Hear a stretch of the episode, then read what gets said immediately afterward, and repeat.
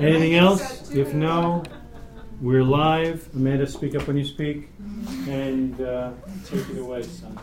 Okie dokie. So, we are in Parashat Shlach. Means to be sent. One of my favorite things to do during the week in preparation for Shabbat with the Parashot is to look at the Midrash, which is the Jewish commentary, the sages' commentary on the Parashah, Midrash Rabbah. And this week they had a really interesting one. One of the things that's great about Jewish commentaries on the scriptures is that they like to think about parables. Our master Yeshua was big into parables. He likes to tell the stories, kind of almost what we want to call like a sermon story kind of thing. And the Midrash is really big into them too. So the Midrash asks the question, and we start with this passage where God says, go ahead, shlach, send the spies into the land of Israel. And the parasha asks the sages ask the question, why does God want them to send the spies? God knows everything. He knows this is going to end very badly. Why does he tell Moses, go ahead and send them? Why not say no? So they said this can be compared to a king. And the king has a son. And the son is single. So the king wants to do the best thing he can do for his son, which is to find the son a woman, which is really the best thing that you can give to your son. So he goes and he finds this perfect woman for his son. And he tells his son, I have found you the best possible woman. She's beautiful. She is from a good family. She's educated. She's good character. This is the perfect woman for you. Like my wife. Right. And then the son, unlike me, the son makes a very poor decision here. He looks at his father and goes, well, can I see her? Unfortunately, what this indicates, you may not realize this at first, it's subtle, but what it indicates is that the son doesn't really trust the father, that he's done a good thing for him. He wants to double check first. So the king is left in a quandary. What do I do? If I say, no, you can't see her, he will say, oh, it's because she's ugly. That's why you don't want me to see her. But if I say yes, then that only reinforces his lack of faith and also, ultimately, runs the risk of him not liking her. So instead, the king says, yes, you may go ahead and see her, but because you didn't trust me, she's not going to be yours. That is what happens in this parasha. Because the people of Israel get to the land of Israel. They have a chance to get in. God's been telling them for years, literally, that the land is a good land. It's flowing with milk and honey. It's perfect. It's got everything you could ever want. They get to the edge of the land, and the people go, wait. I want to see it first. Just in case. Of course, God's stuck now, in a sense. God's never stuck, but as it were. That he can say no, but then it only reinforces their doubts. So instead he says yes, but ultimately their lack of faith comes through. They didn't trust God at the beginning, they don't trust God at the end, and as a result, they are not allowed into the land of Israel. And I think this is a very powerful lesson for us because I think this oftentimes happens to us. We do this. God has a plan for us. He says, I have a plan for you. He says he has good opportunities for us. We can trust him. He's got great things. And yet, how many times do we want to go, God, I think I have a better idea. Also, this is a good reason why we don't do fortune-telling and other types of speaking to the dead and whatever else, because, again, it's a lack of trust in God. I kind of would like to know, just in case. I want to prepare myself, or maybe I can change it or something. And it's not trusting that the God who's in charge of everything has a really good plan. He has the best plan for us. And ultimately, that lack of faith, I think, really parlays into the world to come. Because in Hebrews, which we read a little bit from this morning, one of the things it says is that God had prepared a city for his people, for Abraham, for the faithful ones, and it's one they haven't seen yet. They don't know what it's like. And yet, it is perfect, and it's everything. It's worth the sacrifice. It's worth the loss of what you have now to have it then. And but a lot of people don't see it that way. A lot of people say, I'd rather live my life now. I can see what I have now. I'll do whatever I want. And, I'll just go party with my friends in hell. And that's good enough. And the unfortunate thing is, just like the people of Israel, the ultimate answer to that attitude is, okay, you didn't want to see it, you don't have to. So it's a stern and sad reminder that we really have to trust God. He knows what's best for us. Yes, sir. On this idea of trusting and having faith or lack thereof. There's another Midrash that talks about when the spies went in, so they knew that this was going to be a land, a good land flowing with milk and honey, because as you already pointed out, God's been reinforcing this for at least 40 years, right? So, but when they go into the land, the ten wicked spies, as it were, they suddenly realize, okay, wait a minute, Hashem has been preserving us miraculously for 40 years. Mm-hmm. You know, because as we wandered in the desert, we didn't have water, we didn't have manna, belly from heaven, and God miraculously provided all of that for us. Now we're going into the land, the miracles are coming to an end. Mm-hmm. Because the land has everything we need, as evidenced by some of the amazing, you know, fruits and things that they brought back, right?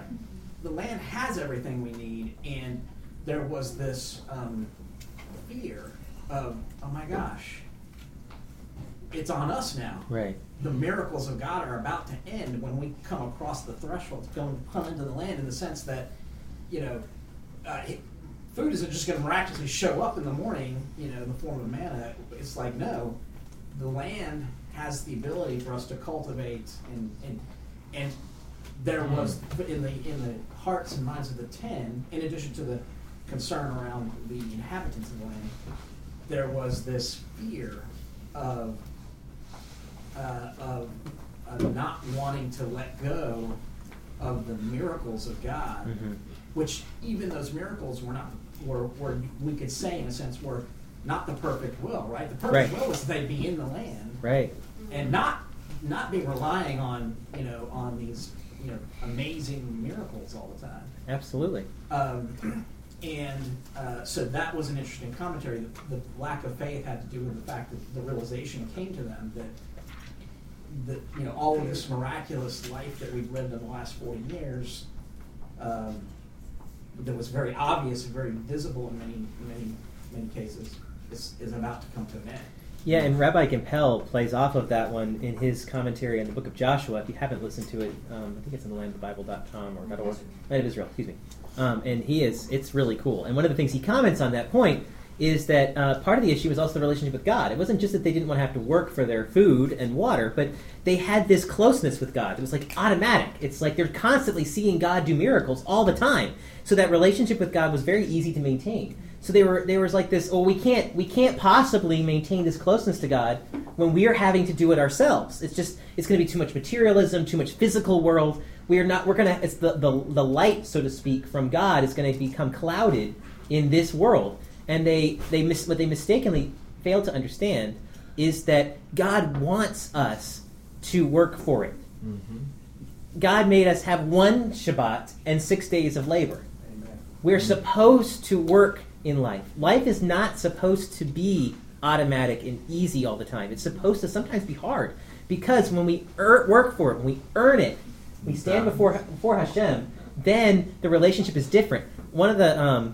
I forget which one it was now. It may have been the Baal Shem Tov. I can't recall which rabbi now. One of them is crying at the end of his deathbed because he can't do any more mitzvot in the world to come. And the idea was, here you have an endless opportunity to please God, to earn reward, but there it's over. It's all finished. And so to your point, it's like as we stand here, especially those of us here in this world, in America, it's so easy to go, well, I don't live in the land of Israel. I can't do all this cool stuff. Wouldn't it be awesome if, X, Y, and Z? Or maybe you're just looking forward to the days of the Messiah, and you're like, oh, man, I'm just so tired of this life. I don't want to do this anymore. But Paul, Shaul, has a really cool comment. He says, I'm ready to go. I am so ready to go. But if I don't, I'm also really ready to stay. Because right here is where I have an opportunity to serve God. Yes, sir? To that point, and actually this is where the 10 unfaithful spies failed. The Lubavitcher Rebbe actually he draws both in and says the problem is we're not talking about something that's mutually exclusive. That God wants us to be about the ethereal, the spiritual, and He wants us to be about the physical as well. And the Lubavitcher Rebbe says He says, send out men for yourselves. And Rashi says, why did he say for yourselves? Why didn't he just tell them to do it? And he's basically saying, he's commanding them to do what they should, what they will do. In other words, they're going to send spies out, and he's commanding them, therefore, to send spies out, which almost sounds like a setup, but it's not, because they have the opportunity to come back with a good report. So here's what the Rebbe says. A life of Jewish observance incorporates two elements: following direct commands specified in the code of law, in those areas which are not, and in those areas which are not dictated by law, we must use our own discretion to determine what is the most appropriate action. As God told Moshe here, each approach has its own unique advantage. By issuing divine commands, God chooses us to partner, despite the fact we are so infinitely inferior to him.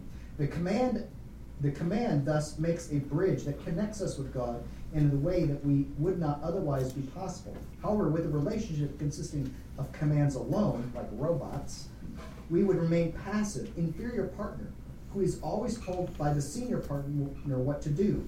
Therefore, part of our mission in this world is left to our own discretion, so that we can become active, equal partners with God, so to speak, making some of the decision for ourselves, while at the same time succeeding in pleasing our senior partner. And it reminds me of Matthew 6, where Yeshua, standing at the place where people were casting their children into the waters at Caesarea Philippi, where he stands up and he says, "Who do men say that I am?"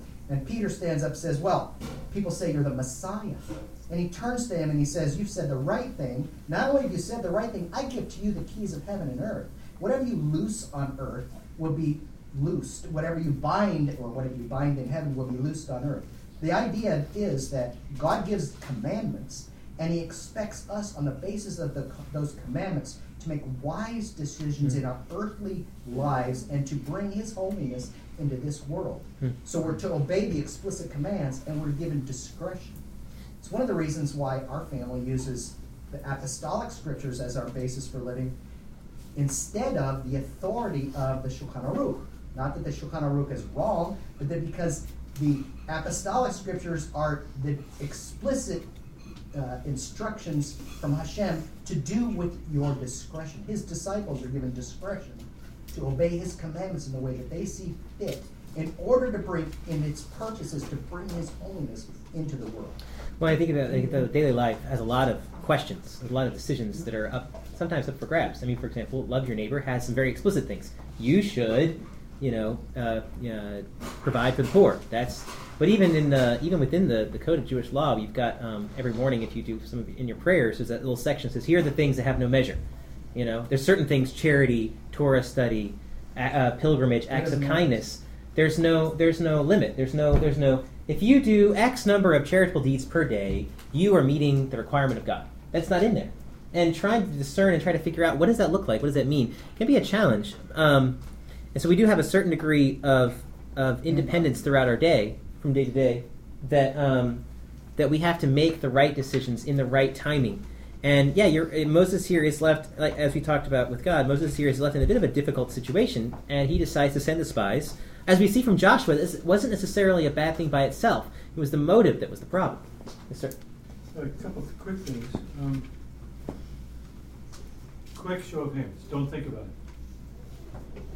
How many spies were sent into the land? 12. One from each tribe? Yes. No. Well. Okay. So what tribe did not? Levi did not send anybody. So how is that figured out? How do we not come short? Why weren't there 11? Two for Joseph, right?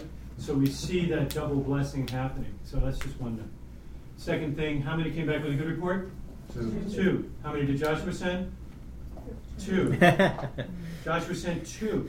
He learned. That's cool. What I saw this time, I have this year found myself sharing my halakhic brand of faith quite a bit more than in previous years with my clients, and they always seem to be enamored with the idea that we read the Torah portion each week. They think that's really cool. all Israel reading the same thing, and they see the value. That's cool. But the question that normally comes back is, how does reading about sending spies into the land apply to your life? Well, what good is that? And this week it came pretty obvious to me that I'll give you an example.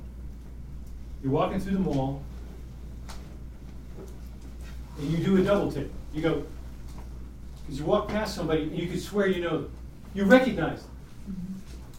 Mm-hmm. Now, Chabad had a good weekly drash thing they sent out this week about how we are built, designed by God, to recognize things we know. Hmm. You see somebody, you see a picture of something, you recognize it. Isn't it interesting that the people of God, seeing the miracles of God on their way to the land which God was going to provide, when they saw the land, 10 out of 12 did not recognize it as the land that he had described. Only two did. They didn't recognize it. And when they were confronted with their disbelief, their lack of faith, they said, darn, I blew it. Let me make it right. And they couldn't. Sometimes there's not a second chance. I know. Well, what came home to me this year is, I do this all the time. Right. I'm at the pistol range. An old man's there. He leaves. He comes right back and asks who's driving the Mini Cooper that he just backed into. And I think to myself, oy vey, rather than Baruch Hashem. It didn't happen outside God's will. It didn't even happen because he allowed it. He caused it. Okay. And I don't recognize that right off the top of my head. Why? Paul calls it, as you mentioned, Shaul, calls it walking in the Spirit rather than walking in the flesh.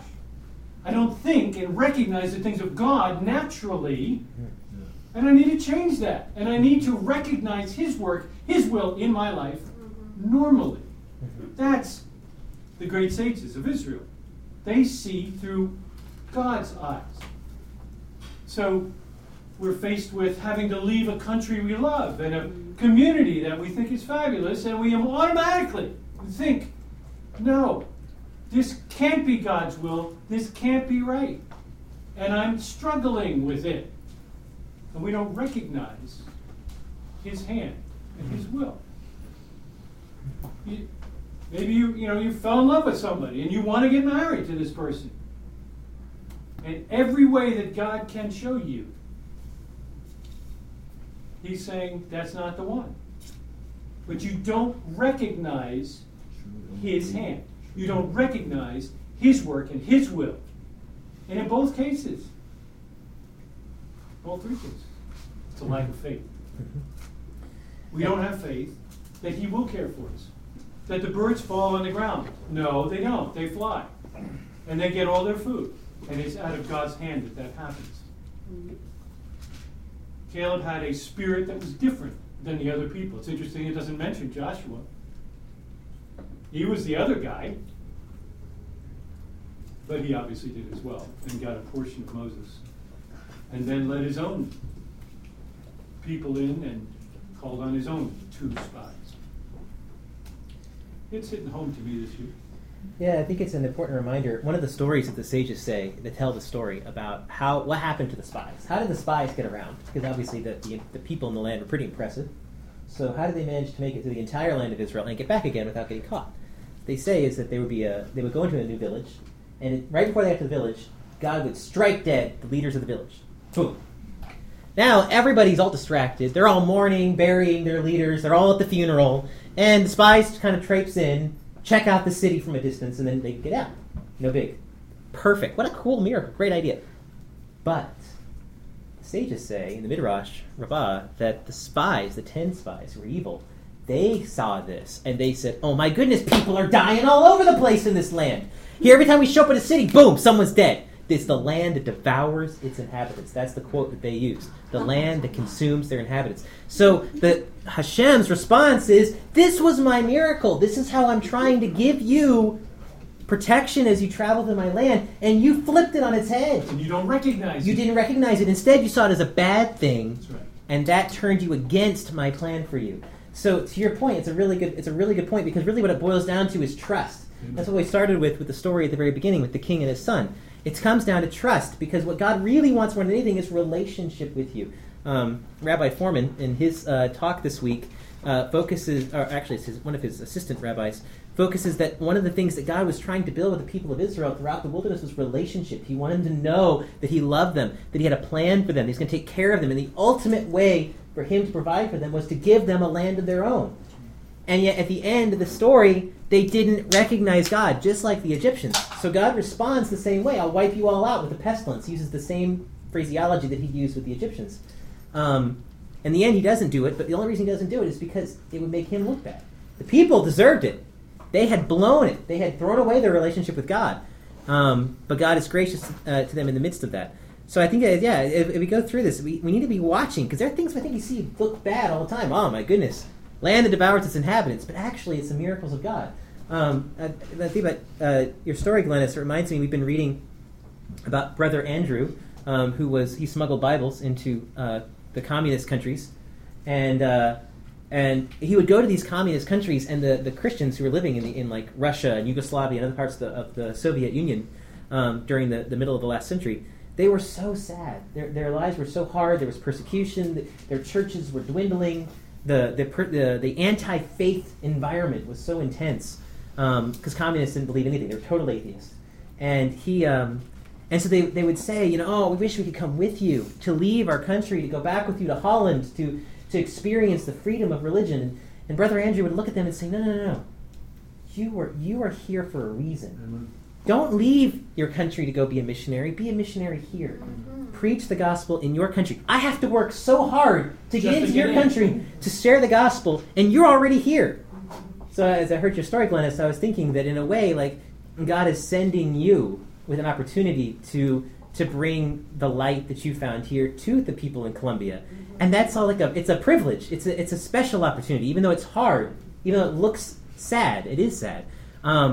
At the same time, God has a plan for that. And I think that's, as you were saying, it's even in the midst of the guy backing into your mini, God has a plan even for that. Yeah. And I've got Mary Ann, and then I've got two guys here. Just a sidebar, I want to make sure I got this right. Caleb, wasn't he a Gentile? Yep. That is one way of looking at it, yes. Yeah. So they... it's not a tribe of Jews. Traditionally, we look at that and see that. Yeah, absolutely. That's very cool. Love that. Yeah, as we get into... as we get through this passage, actually, we see a lot of stuff about the proselytes. The guys who are not Jews who say, I want to be with you guys. Mm-hmm. They get to offer the same sacrifices. They get the same atonement if they sin by accident, and so on and so forth. So, God links them together. It's pretty nifty. He did pretty well for himself, I have to say. That's rising up the ranks there. He gets Hebron. Yeah, well, he gets Hebron because he was the only one who stood up for it. He recognized, and it's great because if you read the passage, it's fantastic because Hebron, of course, is the scary place. That's where the big three giants live. So when you get into the book of Judges, Caleb goes in. The guy's like 90 years old by then because they've been wandering the wilderness for 40 years. He was at least 40, you know that. So he gets to Hebron, and the dude's like, your great grandfather, and he goes in and he takes out these big monsters in Hebron. So he earned it. Yes, sir. So there's a tradition that the names of the 10 spies, that the meanings of their names actually allude to the sin that they committed. Yeah, their names were not so impressive. Right, and some of their names are unusual. But what's interesting is, so we have this tradition that their names allude to the sin they committed while they were spying out the land. But interestingly, only two are actually remembered. Oh. So we don't know what 8 of the 10 names mean, but the two that we remember is from the tribe of Asher, Sethur ben Michael. Mm-hmm. And Sethur is kind of a weird, I mean, that's not a common Jewish or Hebrew name. We'll find out why in a reason. And then the one after that from the tribe of Naphtali, Nachbi ben Bafsi, which that's also, Bafsi is also kind of unusual. But so what's interesting is the sages say that Sethur means the connotation of the name is one who like goes against or contradicts, and the idea is that his sin was that he was contradicting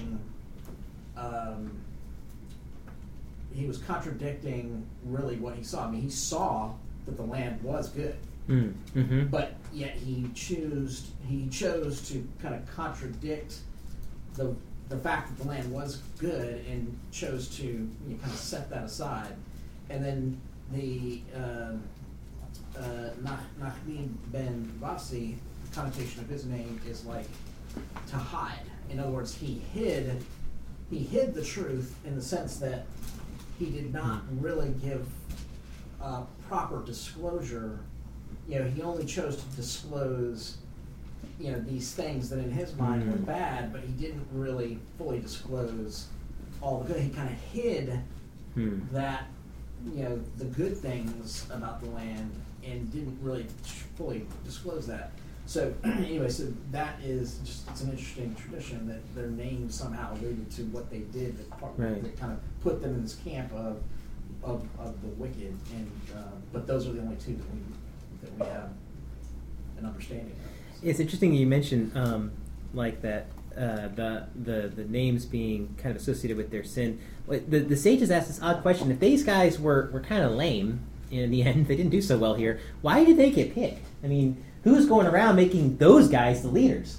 But the sages say, well, they argue a little bit. Like some say, oh, these guys were wicked. Other people say, no, actually they were righteous, they were good guys, but they ended very poorly. And that's one of the things I think is really scary. As Christine had a chance to read from Hebrews chapter 4, I think a lot of times we forget it's not how you start, it's how you finish. And a lot of people think, well, I had a great upbringing, I had good parenting, I had whatever, and it's like, so I spend 10 years of my life doing whatever I want to, I just got to get my wild oats out, and we'll get back to life again after that. And the spies here, they started well. They were leaders. These were good, godly men, according to some tradition.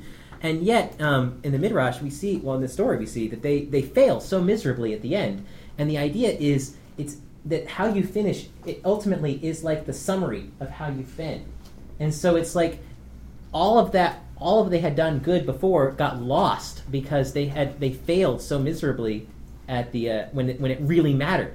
And I think you see stories in like in war movies or things like that, or you watch, you see athletes in sports, and it's like, everyone remembers the guy who is the game-winning shot in the championship game, and everyone goes crazy, and everyone always looks at the guy. I remember there's some players who make it to the championship game over and over again, but they can never win. And instead of people going, man, those guys, they're pretty, they're amazing. I mean, they're second best, like every year. No, what they normally go is they go, those guys, how sad, like. They can't win the big one, like, once? I mean, what is that? Like, they get up there and they just choke. They freeze. So instead of looking at their body of their work and saying, wow, they're really impressive, instead we remember how they finished, that they couldn't finish what they were sent here to do. And that's, I think, really scary, to realize that it is ultimately how you finish. It is a journey of perseverance. It's not a journey of a body of work over time. But ultimately, it's a relationship with God. And like a normal relationship with a person, you can severely damage that, and it's not easy to rebuild. And in some cases, you can run away from it and then lose everything. So it's more than the undoing. I mean, it's not like, okay, I have a balance and somehow I've undone it. It's actually to your detriment. It more than overcomes whatever good you did. Mm-hmm. You could start off as Bruce Jenner, winning gold medals in the Olympics, and end up as Caitlyn, and completely nullifying, even beyond nullifying what he did. Mm-hmm. Yeah. Armstrong. Yeah, it's another good example. He's a guy who, of course, he was cheating the whole way through, but yeah, you're right. In the end, we remember the end of the story, not the beginning. So it's really tough. I've got same topic. Same topic. I get him first. Right back to you. This is the first year that I realized that the 10 spies didn't fare well. Now, a lot of times when I'm talking to people that are still in the visible representation of the church and enjoying that walk, they've been taught that there's really two gods, right? There's the God of the quote-unquote Old Testament. The mean God. The mean God, right. And the ferocious God, and the killing God. And then there's the wonderful, loving, friend, pal, God of the quote-unquote New Testament. Who sets the world on fire, by the way. Who's full of grace and compassion. And this is a really great passage to bring them to, because it is grace that allows us, I think what we really need to come to grips with is, I like to think throughout the day that I would, if I were one of the 12, that I would be like one of the two. Right. When the reality is, and the numerics are, that I would not be. That in fact, every other part of my life at some point during the week demonstrates my lack of faith. That I immediately think the wrong way and have to correct myself. Now, praise God, perhaps I'm doing that less and less as I get older, and perhaps that's why Paul says not to lay hands quickly on a young man, but be that as it may, God is showing me grace every day, because when I choose to not recognize his hand and his will and his blessing, and I pick the wrong way, and I'm upset or whatever it may be, he does not strike me dead with a plague. Right. Those 10 guys died, and I think they died pretty quick.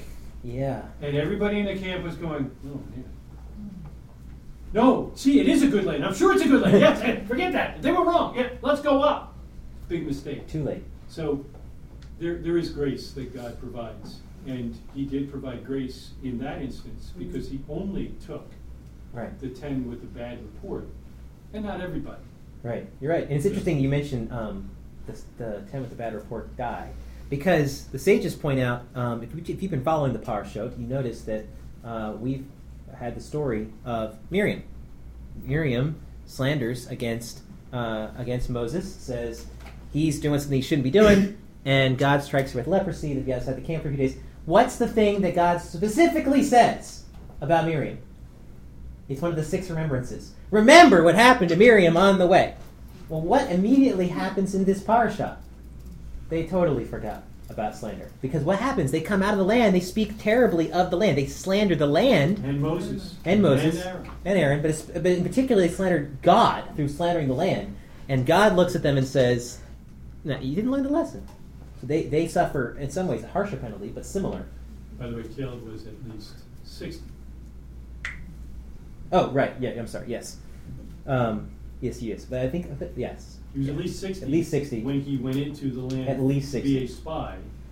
40 years later is when they got into the land.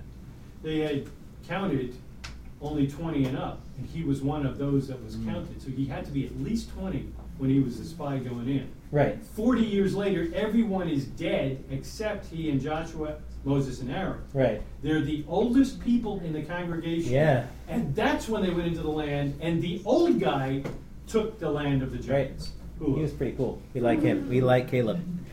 I got my mom first.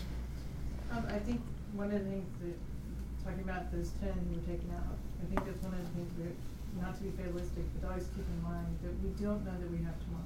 Mm-hmm. And if we're to be warned, to be aware, and we don't know when our Messiah will return. And so to always be on watch and to be faithful, because we don't have any guarantee.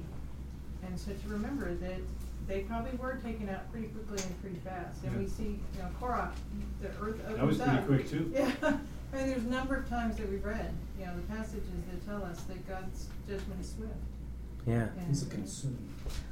So not that he's not merciful and gracious, but we don't know when he's doing it. I think in our modern American days, we're so big into forgiveness that I think that we tend to assume that there are endless chances. As long as I say I'm sorry, I get another chance. Mm-hmm. Reality is that that's not always true, and sometimes even with God, who is ultimately compassionate, and ultimately gracious, and ultimately forgiving, you only get one shot. And even if we look at God as, even if we're always forgiving, the reality is you always only get one shot. You don't get to do your day over again. You don't get to hit reset and do the whole thing from scratch. Let me try that one more time. When I was more newly married than I am now, because I'm still relatively newly married compared to some legends in this room, I would sometimes, something would not go well. I would say something really stupid, or I would take something the wrong way, or whatever it would be, and then I would be like, oh, wait. Let's replay that whole scene. What I should have said is this. And it was my job of trying to reprogram myself so that next time I wouldn't say the same stupid thing again, which that was good. But the reality is I couldn't take it back. I couldn't fix it because I tried to fix it. And I think that's scary. I think sometimes, like I said, in our American culture, we don't realize that sometimes you only get one shot. Sometimes you get two, but you don't get any more. And the idea that somehow if I just say I'm sorry, or if I just put enough effort into it, I can fix whatever I did. No, you can't. In fact, you always only have one real chance. Because once you blow it today, you can't undo that. You can change yourself and not make the same mistake again. But you can't undo the mistake you made. Yeah. That's a scary thought. Yes, sir. Yeah. So a couple ideas here. First of all, we have 10 spies who come back with the wicked report. These are men who were chosen to represent their respective tribes, right? So they're leaders. 10, we know, is a number that represents a minyan. In other words, the congregation. Right. So in other words, the people, the congregation believed the bad report. It wasn't just that the 10 spies came back with the bad report, but the congregation sided with them against Caleb and Joshua. So that's point number one, and that's part of the reason why the nation then walks in circles for 40 years until they all drop dead. Right. Now, what's interesting is what happens there. After the incident, they want to stone Moses and Aaron. All of that. Moses is having a conversation with Hashem, right? It's not going well. And in verse 19, he says, "Forgive now the iniquity of this people, according to the greatness of your kindness, etc., etc." And what's interesting is, in some translations may say the sin of the people, but the Hebrew word there is le'avon. So avon, as opposed to like hatat, which is typically the word for sin. So this has more in the idea of avon.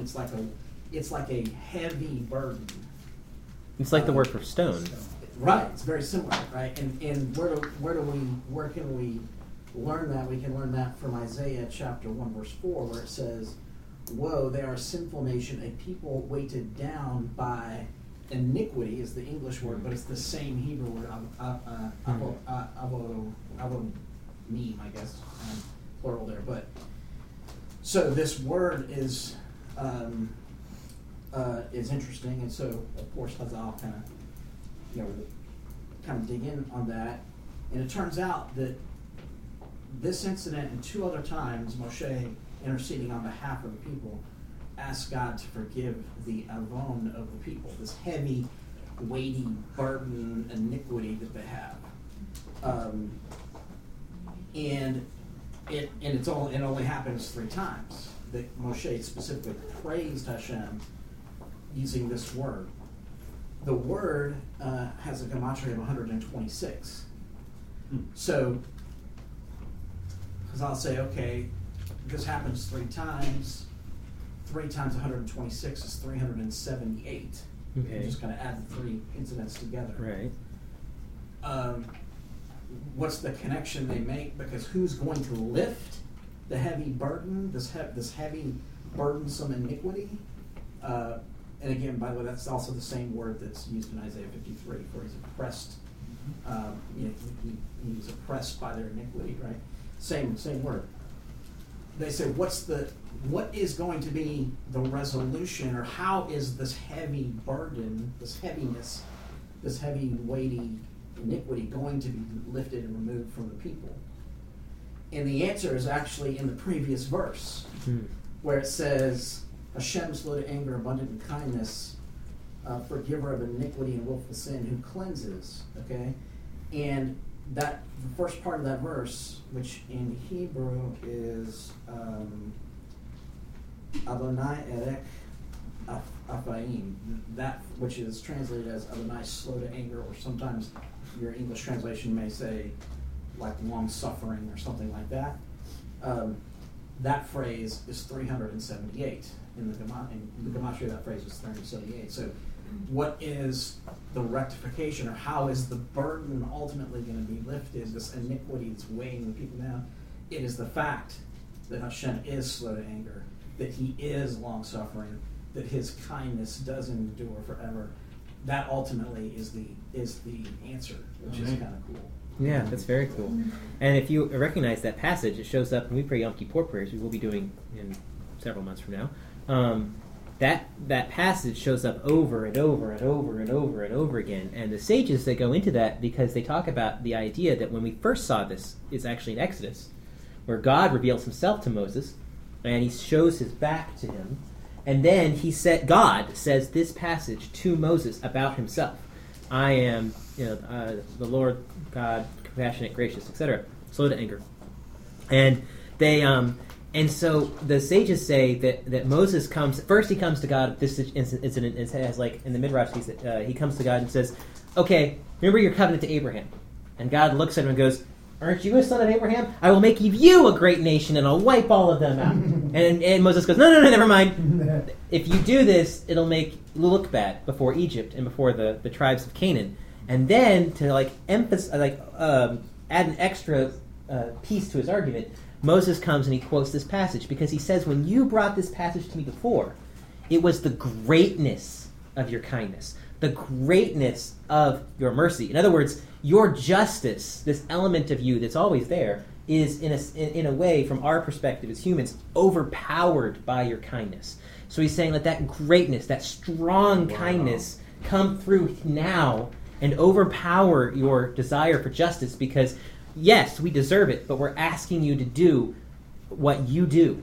And so when we get to Yom Kippur, we pray this passage over and over and over again, because our desire is that God would essentially overturn what we deserve. He would do what we don't deserve so that we can experience that forgiveness. And we learned from Moses, who quotes this back to God. So we also quote it back to God to ask him to forgive us. If you do the Yom Kippur prayers, and you happen to have Yom Kippur Katan, the small ones, which is the day before Rosh Chodesh, if you happen to have a minyan, which I never have, but anyway, if anyone ever has a minyan on one of those prayers, you also pray this passage over and over and over again, because it's a time of repentance as we start a new month, to remember and ask God to be merciful to us even though we don't deserve it. Did you have your hand raised? Go ahead. I have to let my brain breathe for a little bit after those last couple of comments.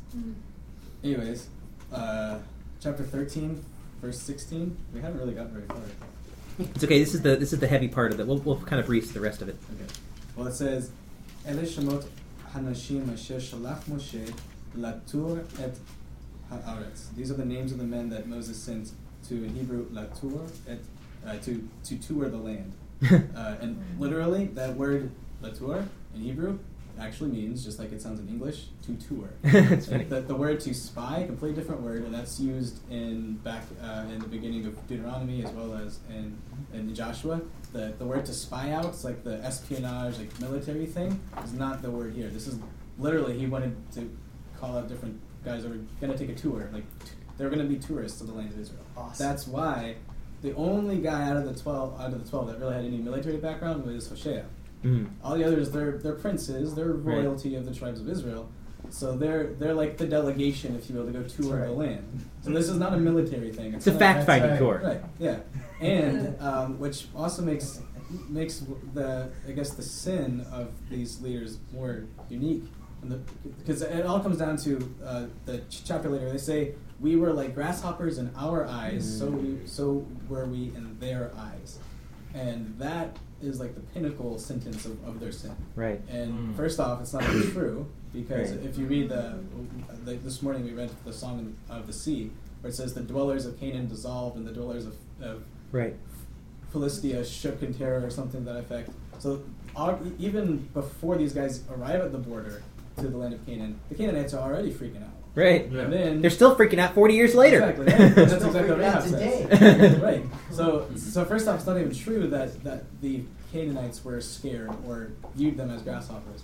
But what's more interesting is that there's really not a problem with the first part of their sentence. We saw ourselves as grasshoppers in their eyes, mm-hmm. so were we in their eyes. Mm-hmm. Right? So you can have whatever, I guess, you want to think about yourself, but it is forbidden. You're not allowed to cast what you think other people view about you or about others. Excellent. So mm-hmm. that's really the sin, is that, and it's when I've looked at in my own life, the times where I've had the biggest mess ups, the biggest times I ever felt more judged or misunderstood, is when others were presuming that they knew what I thought or what I saw or what I was doing. Mm-hmm. When they had a preconceived notion. So and that right there is the biggest, I guess, practical takeaway, is that today we don't make the same mistake that you know what others think or observe or have set in mind already. That's false humility. That's very good. Yeah, that Midrash Rabbah goes off of that, and God responds to the spies. He's like, I can forgive the first half of that. But the second half, it's like, how do you know that? Maybe you appeared like angels before them. You have no idea how they took you. And we were talking about that recently, and just saying how, like, even when people tell you what they think of you, that may not be what they actually think of you. Because they may be hiding something, because they're intimidated by you, or they may think that you're amazing, but they don't really want to say that out loud for whatever reason. So it's like, you're right. I think at the end of the day, we can only kind of, in a sense, worry about ourselves, worry about what God thinks of us primarily. So it's all this relationship. The horizontal relationships be influenced by that, obviously, and we want to try it. We want to try to make sure that as we're interacting with people, we're not needlessly rude or offensive or whatever. But at the same time, yeah, to your point, you can't put somebody else's thoughts. You can't figure them out yourself. So yes, sir. That was really good. And that was so good. You know, it's that on the flip side, there's the Joel Osteen approach to life, and that is, I must be wonderful because God loves me, and everybody should think I'm wonderful. True humility says, I really am a grasshopper. You know, it doesn't matter what other people think. All that matters is what God thinks. But I really am a grasshopper. And I think that the Ramban's instruction to his son are really very important for us as men and women, and that we recognize that we have many, many failures. And that when we look at others, we don't assume that they see our failures, but instead we ascribe to them always the highest of motives, where I sin intentionally, they sin out of negligence, but out of ignorance or whatever else. Where I do things that are right, it's because I have an ulterior motive. Whereas they do things that are right, it's because they have the highest of motives. That perspective, and that constant perspective and re-examination of our lives, keeps us as grasshoppers in our own eyes, but recognizes that it is ultimately up to God to elevate us as he sees fit. It's true. It's very true. Very nice. Yeah, I'm really glad that you said that, what you said, Jonathan, because I think a lot of people, you see spy, and you think, well, that's a different, job description or something, and when they come back with the report, and how could that be wrong, because there was a spy. I wanted to know what the word is in chapter 13:2 that mine says that they may search the land, because I noticed that this morning. Well, they're searching it in 2, and they're spying, or now that you're saying it's tour. Yeah, it's tour. So I'm kind of wondering, is tour in 2 as well? Yeah. Or exploring in that group.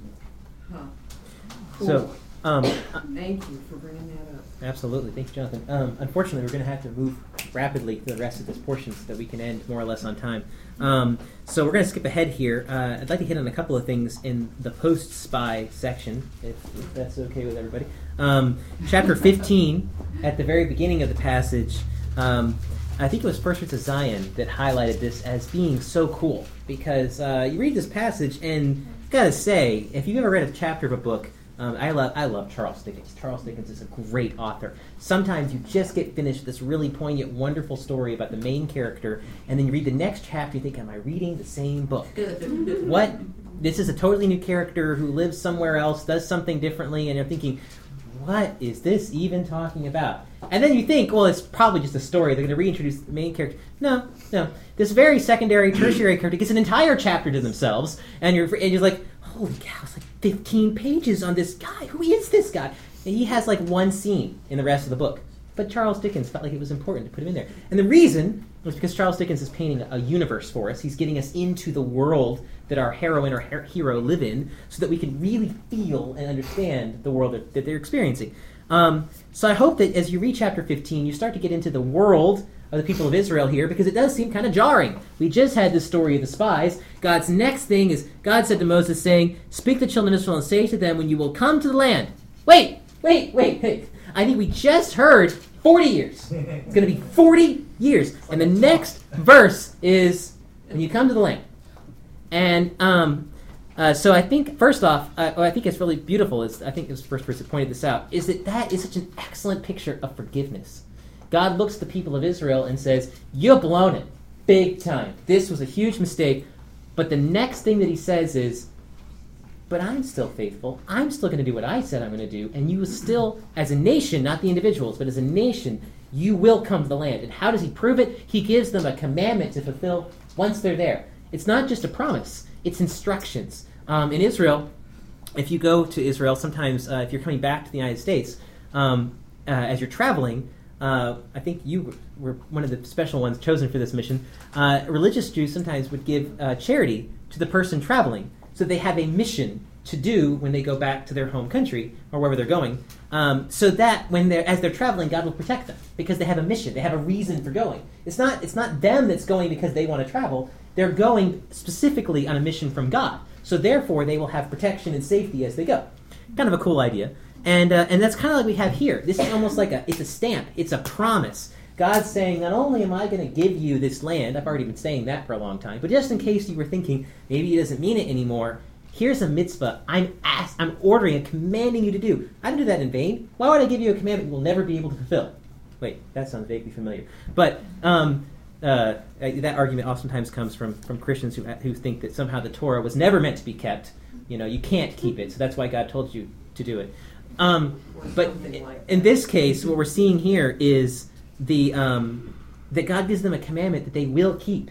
He's giving them a promise, so to speak, that they're going to make it to the land. And that is incredibly encouraging. And as they wander through the wilderness, they still have opportunity. I think as you're going through here, chapter 15 is all about the commandments that they're going to be able to fulfill, even when they sin unintentionally and so on and so forth. But then they come at the end of chapter 15. We get to the sad story of the guy who's carrying wood. And I think this story emphasizes again that they still had a mission. And I think that sometimes we think, man, I blew it. Maybe you blew it really badly. And now an opportunity has been lost to you forever.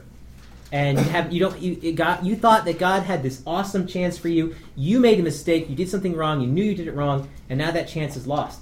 And the reality is that even if that's true, God has a new mission for you. He has something to be doing now. And the people of Israel, as they're wandering the wilderness for 40 years, they still had an obligation. Again, I think First Fruits points that out. They had an obligation to serve God in the wilderness. They weren't pointless. They weren't living meaningless lives. Their lives still had meaning. It just didn't have the same meaning it did before. And sometimes that's true with us, too, with plans. Plans don't go the way we wanted. You know, we are coming up on 3 years being married in October, so it's pretty exciting. We thought we'd have at least 1, 2, 3 kids by now. I don't know. And that hasn't happened yet. So it's easy sometimes in that moment to be like, that's it. I guess I have no plan, no purpose. God messed up, or I messed up, somebody messed up, and it's all over. And that's not true. God just has a different plan. And we have to embrace that. We have to find a way to serve God in the midst of that. Yes, sir. So in the middle of chapter 15, we have 5 verses that insert the commandment for Challah. Mm-hmm. And so there's an interesting connection here to the Imam to the mothers of the faith, particularly to Rachel, because traditionally there's three commandments that are primarily by tradition associated with Jewish women, right? And Challah being one of them, Nidah, family purity, being the other, and then Hadla Kahaner, lighting kindling the lights. Right? The acronym that the rabbis use for that is Hana. Those three commandments. But here we have specifically the commandment for Challah,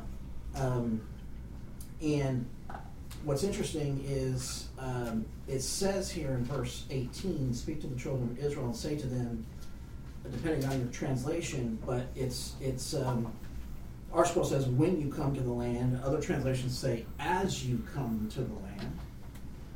And in the Hebrew, it's Bachem al-Haaretz.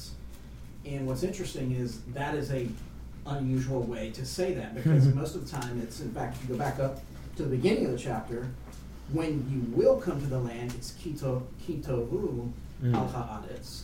Or sometimes we'll say when God brings you to the land, right? But this uses a different.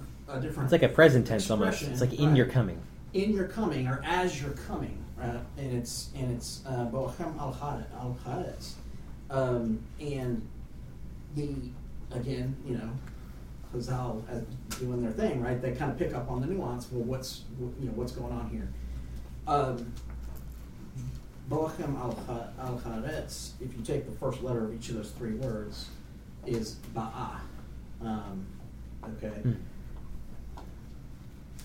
They look back through the scroll, and they find an interesting connection there, specifically with Rachel, because that word Ba'ah is only used twice in the Torah, both times it's in connection with Rachel, and specifically it's when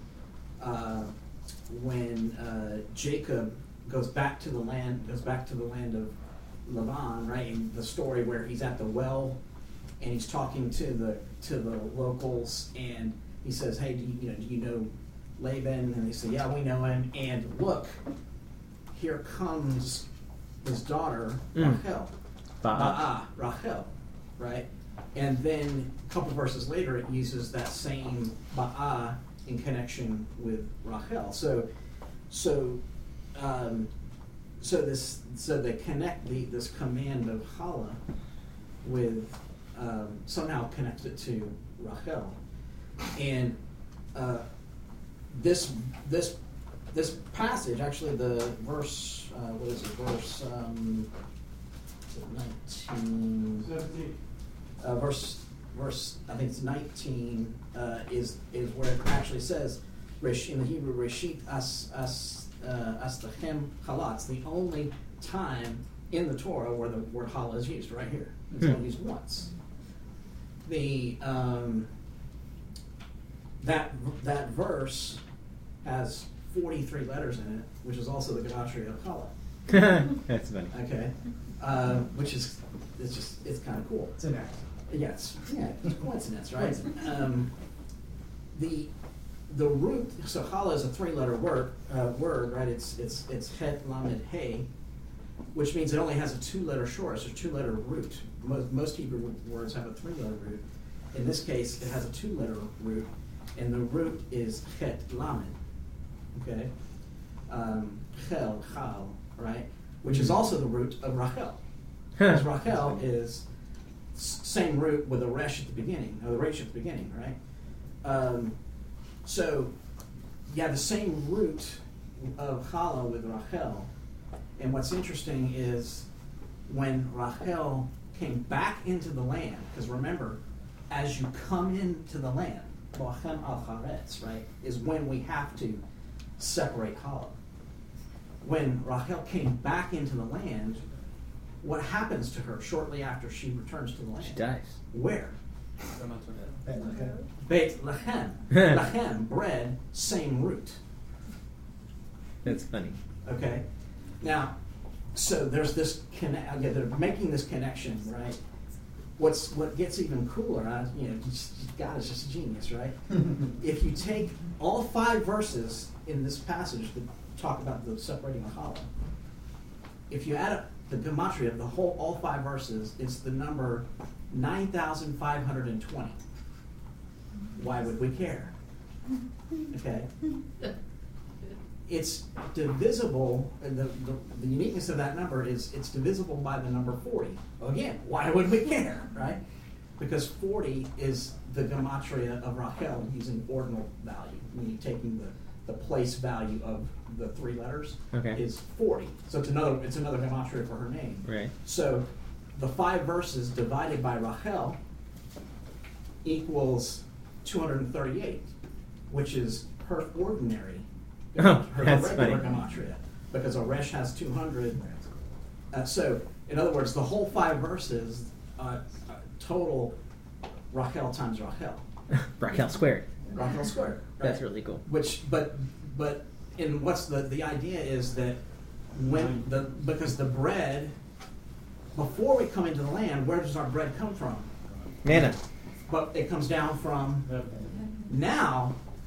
No. Now it changes. Now, as we come into the land, we have to, and not when you will come in, but as you come in. Meaning, this, as soon as you step into the land, you have to start doing this, even before you've actually settled it, because now the bread is going to come from the earth. It's going to come from the ground. It's not coming from heaven. And the bread is what is going to. The bread of the land is what's going to strengthen you to take over the land, to settle and to conquer, and it is the women of the community are tasked with making sure that this commandment is done, so that we actually can settle the land appropriately. Very cool. Women were supposed to be in the spirit of Rachel. Right, in the spirit of Rachel. That's pretty cool. After Joshua 5, the bread stopped. Haven't stopped as soon as they had the harvest. As soon as they... And that's when they do the first fruits, you get all that in there. So, yeah, very cool, very cool. Yes, sir, and I've got you. It's interesting to me. I think it is kind of jarring after you get the, we blew it kind of discussion that immediately says bring offerings. But it's interesting also in the midst of that, it talks about when a convert comes to live with you, and he's supposed to bring, the same law applies to the convert as to the native one. And interestingly enough, Rashi and Rambam both turn this commandment exactly upside down. They say a convert can actually never really be an Israelite because of this commandment, because he can't bring an offering. Yeah, I know, but it makes you wonder. The notion, and this is where even modern Judaism is totally abandoning their sages, because Rambam and Rashi said a person who goes to conversion can never be an authentic Jew because they can't bring an offering. Because this passage says he has to bring an offering, which is the basis for conversion, is circumcision, the keeping of the commandments, and to bring an offering. Right. And if you can't bring an offering, you're a convert, but you're not a real Jew. Oh, okay, I see what you're saying. So you didn't finish the final piece. The irony to me is those, at least in modern times, that seek conversion actually have missed the only offering that they can receive before the building of the temple, and that is the offering that our Messiah made on our behalf. And even though it's a man-made requirement that we have these three things to be a convert, because notice God doesn't say any of that here. Right. He says the same commandments apply to the native-born as to the convert, period. Right. Yeah. Rashi and Rambam turn it upside down and say you can't be a convert because you can't bring an offering. That's not what he says. And ironically, even though it's a man-made thing, the irony is Messiah has provided, in Ephesians chapter 2, he's provided the only offering that we can bring today as Gentiles to be a part of his family. Amen. Yeah, he's our entrance. It's funny because the Sage's commentary in Michael Mash on this particular passage notes that commandment on bringing an offering is not relieved. So when the temple is restored, the descendants of converts will have to bring the offerings for their ancestors' conversion, which I think again means you're not a Jew, which means you're really not. You can't really. You're not really part of the group. You're still partly outside. Anyway, we'll see what happens at the end when all the story is finished being told and how everything all works out. But we ultimately know how the most important Jew of Jews sees us, and that's really all that matters. So, yes, sir? I'm glad you said that, because that's where I was headed, was that portion of the Torah portion. You have CT whether proselyte or the convert is also expected to keep Torah. That's right. Whereas on the other side, where you were talking about Rashi and Rambam, the visible expression of the church sees it as, well, this is just for the Jews. Mm-hmm. We don't have to keep this. We don't have to do that. But Ezekiel kind of backs this up. In Ezekiel 47,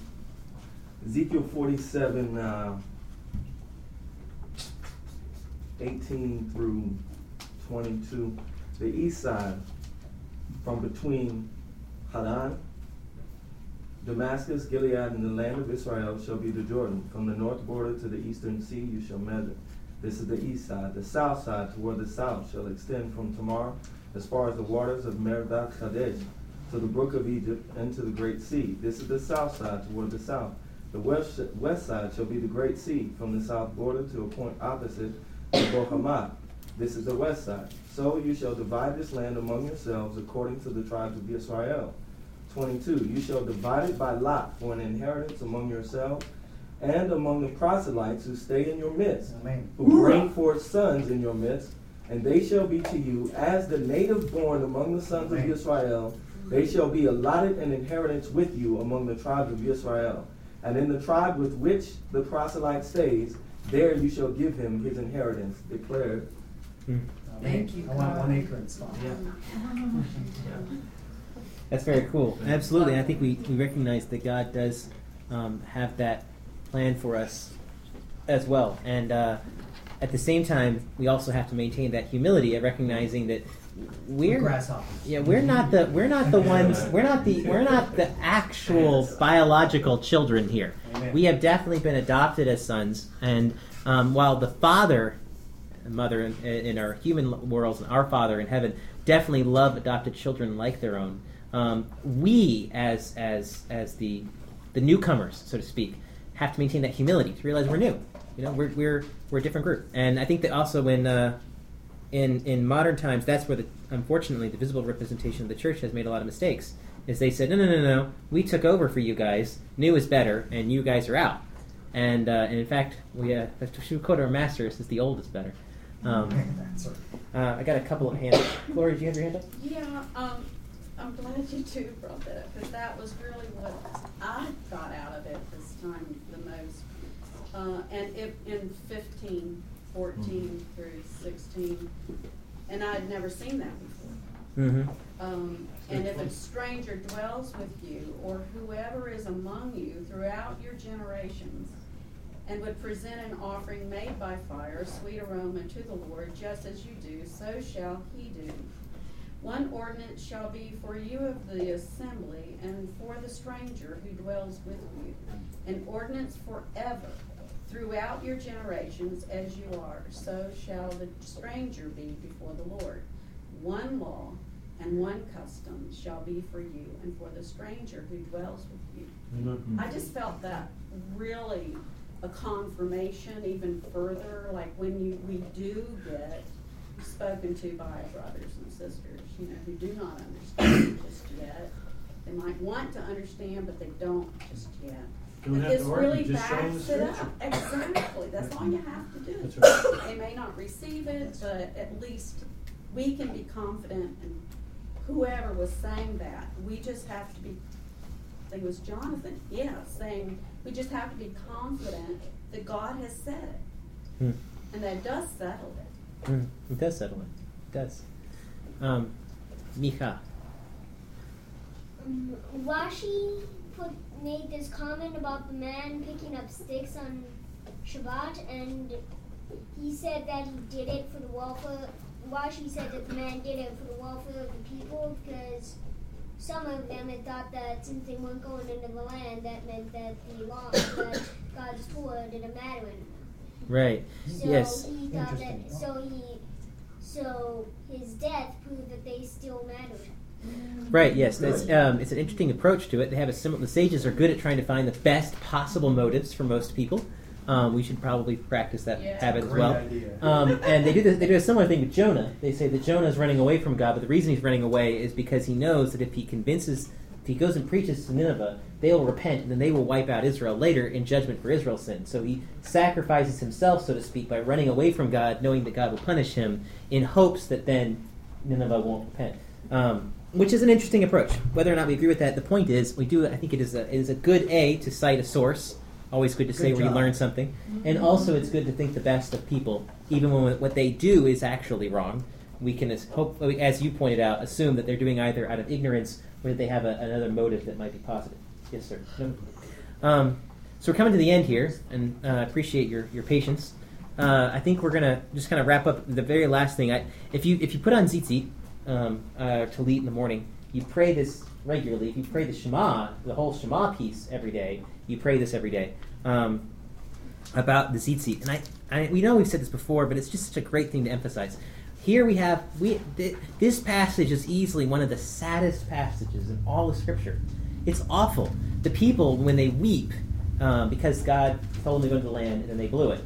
And now they're saying, oh, they haven't actually blown it yet. They're just upset because they feel like God has led them into the land. He's not going to actually give it to them. The whole thing was fake. God says, well, you're crying now for no reason. Now this day was Tish B'Av. Now this day will be a day for crying for real reasons, moving forward. And so this is a sad passage. This is like the first time as a nation we really blew it. And, besides the golden calf. Wow. Well, we've had some rough ones. Levy was okay. That's true. Not all of us. In this case, they all blew it, but except for a handful. But then the parasha ends with the guy picking up sticks. They stone him to death. It's like, wow, man, can it get any worse? Nation, we've sinned. Our individuals are losing it. What's going on? But God brings them back by giving them a mitzvah to say, don't forget about me. Obviously, you guys have had some trouble lately keeping your eyes on the ball. So why don't you tie some things to your garments, and every time you look at them, remember my commandments. Remember me. So this passage ends with a sense of hope. It ends with an ongoing sense of hope, because this is a commandment you do every day. It's not a commandment you do one time and it's over. It's an ongoing relationship with God. In other words, he's basically saying, I know it's been a really, really bad last few days, but this doesn't end our relationship. I want you to still maintain that with me, and remember that I am Adonai your God, who has removed you from the land of Egypt to be a God to you. That was the point. It wasn't to take them out. It wasn't to take them out to kill them. It wasn't to take them out to make them do a whole bunch of commandments. It was to take them out so that he could be their God. It's about relationship. Yes, sir. Our faith is demonstrated when we do things. Mm-hmm. So just back to the beginning, when we don't recognize God's hand, when we don't see it the way we should be seeing things, it is a demonstration of our faith. Mm-hmm. And that is the lack of faith. Mm-hmm. When we keep the commandments, it is a demonstration that we do have faith. Because mm-hmm. you don't get any points from the world for wearing tzitzit. Although they will ask questions. But it's an amazing thing that back when the older ones here were when we were younger, it was a regular routine to see somebody with a string tied on their finger. Mm-hmm. What's that string for? That's to remind me to take the garbage out today. Something like that.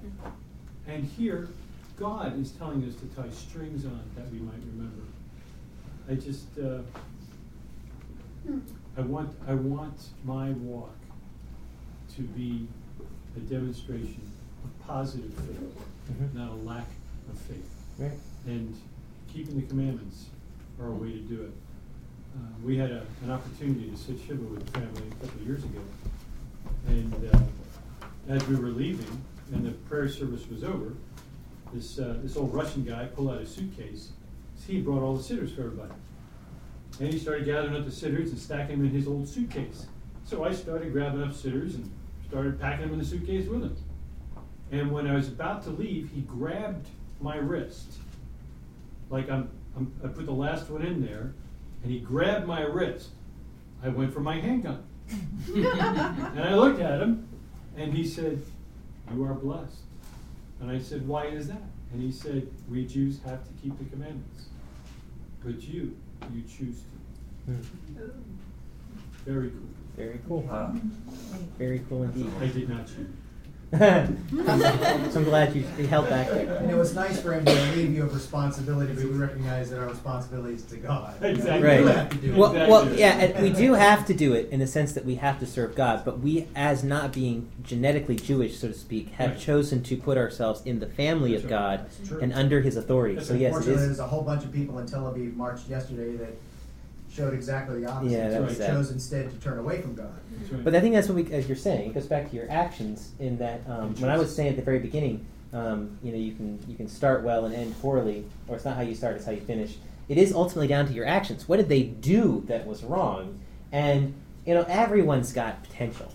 Let's be honest. Everyone could be ... But at the same time, potential is really kind of a worthless word because it doesn't mean anything until it's expressed. So as long as someone's life has painted one picture or the other, whether it's godliness or whether it's wickedness, that is really who they are. Now, at the end of the story, they have opportunities along the way to change who they are by changing what they do. But ultimately, what you do reflects what's happening on the inside. So we have here with the spies. Spies were leaders of the congregation. They were great men. And yet, the lack of faith they had inside eventually had to work its way out. It couldn't stay there forever. As Yeshua talks about, out of the heart come the treasures of life. In other words, out of the windows of the heart does the mouth speak. You expose who you are based on what you do. And so that's a scary thought. I think that we have to remember that as we go around our days, because Yeshua also says that a good tree cannot bear bad fruit, and a bad tree cannot bear good fruit.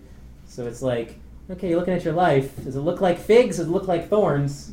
If it looks like thorns, it might be time to... That's a little introspection there. Some pruning. Some repentance. Paul said, I do the things I don't want to do. Yeah. Well, it doesn't mean that you're perfect. So, I mean, thank you. It does not mean that you're perfect. But you look at your... I think as we go through this story, it's you do watch your life, because I think it is a bit of an up and down, but there is a pattern. And I think that when you read 1 John, he emphasizes the idea that there's patterns of life.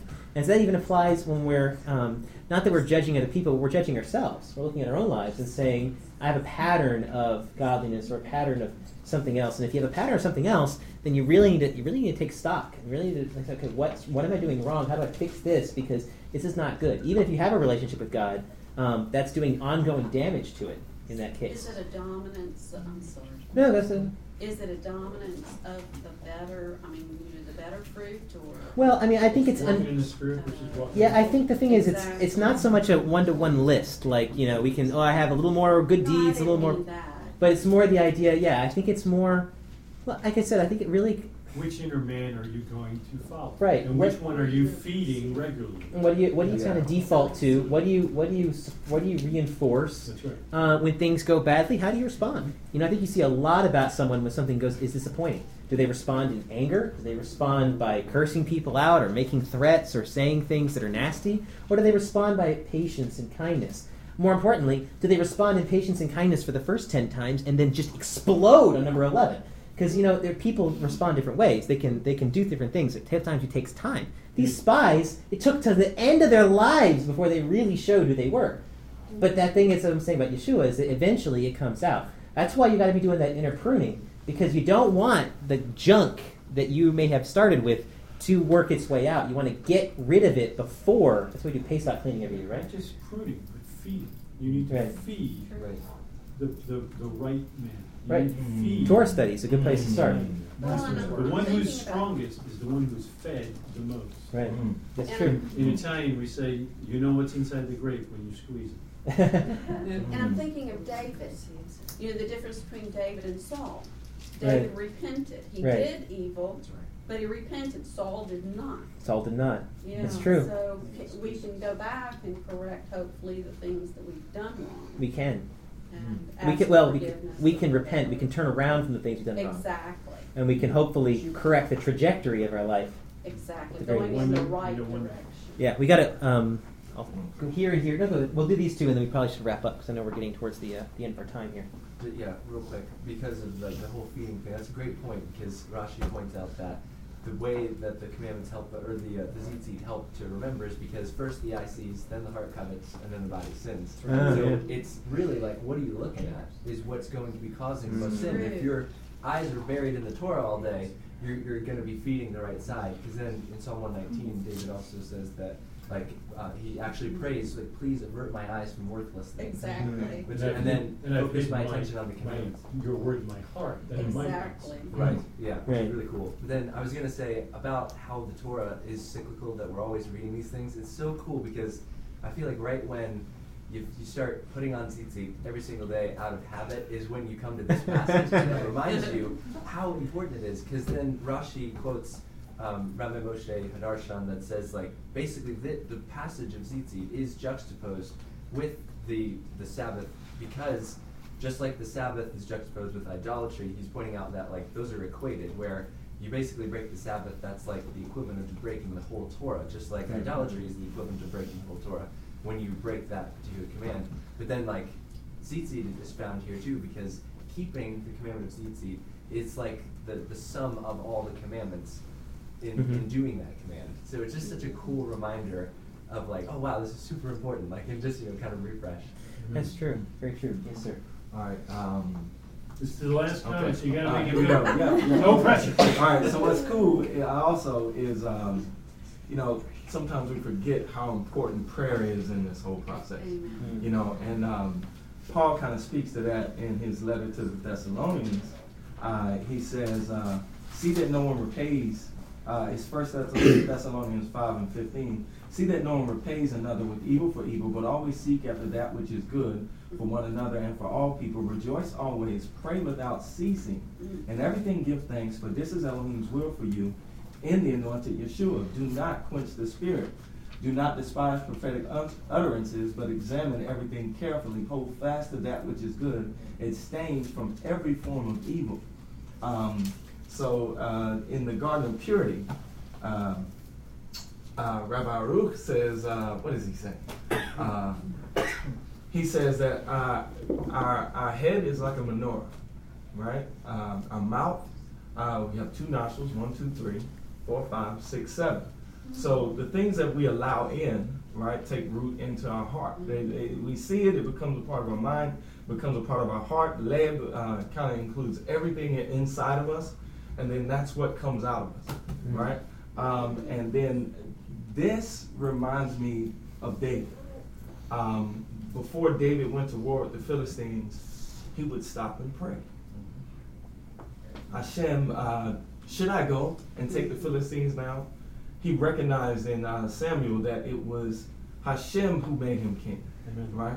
It was, even with his victories over Goliath, the tens of thousands that he killed, right? He never ceased to pray before he went into battle. He never looked at himself and was like, oh, I can take these guys. It was, and then how in touch it was one where the answer was, wait until you hear the rustling in the bushes. Yeah. And he listened. So this means he could hear the rustling in the bushes and knew that Hashem was with him before he went out. You know, and that is where I know I need improvement in my life, is to pray, you know, before you make the decision to do. And then to do, you know, but to understand that we are not in control, to know that, to empty yourself and know that it is all in His control and not in our control. Yeah, it takes humility. Yeah. I approve that as the last statement. There we go. Speaking of prayer, if you would just close us out here. Levita Malcano, we thank you for the opportunity to be in community, to study your word together, and to sharpen each other as iron sharpens iron. Father, we pray that you would go before us today and throughout this next week, that you'd make us mindful of what goes in, that we might praise you with what comes out. Father, we look forward to Rosh Chodesh, that on the 5th day of this week, once again, you have allowed us to come to yet another season, another month, another renewal. And we thank you and bless you for it, Lord. As we see Glennis leaving our fellowship over the next couple of weeks here. Father, we pray that you would go before her as well, and that she would see your hand in her life, that you are orchestrating her steps. Father, I pray that you would cause her and the rest of us to study your Torah, to hide your word in our hearts, that we might not sin against you, that we would recognize you and your work, and that our actions and our decisions would demonstrate our faith in you rather than our lack of faith. And we'll thank you for it. B'Shem Yeshua HaMashiach Adonenu, in the name of Yeshua, the Messiah, and our Lord. Amen. Amen. Amen.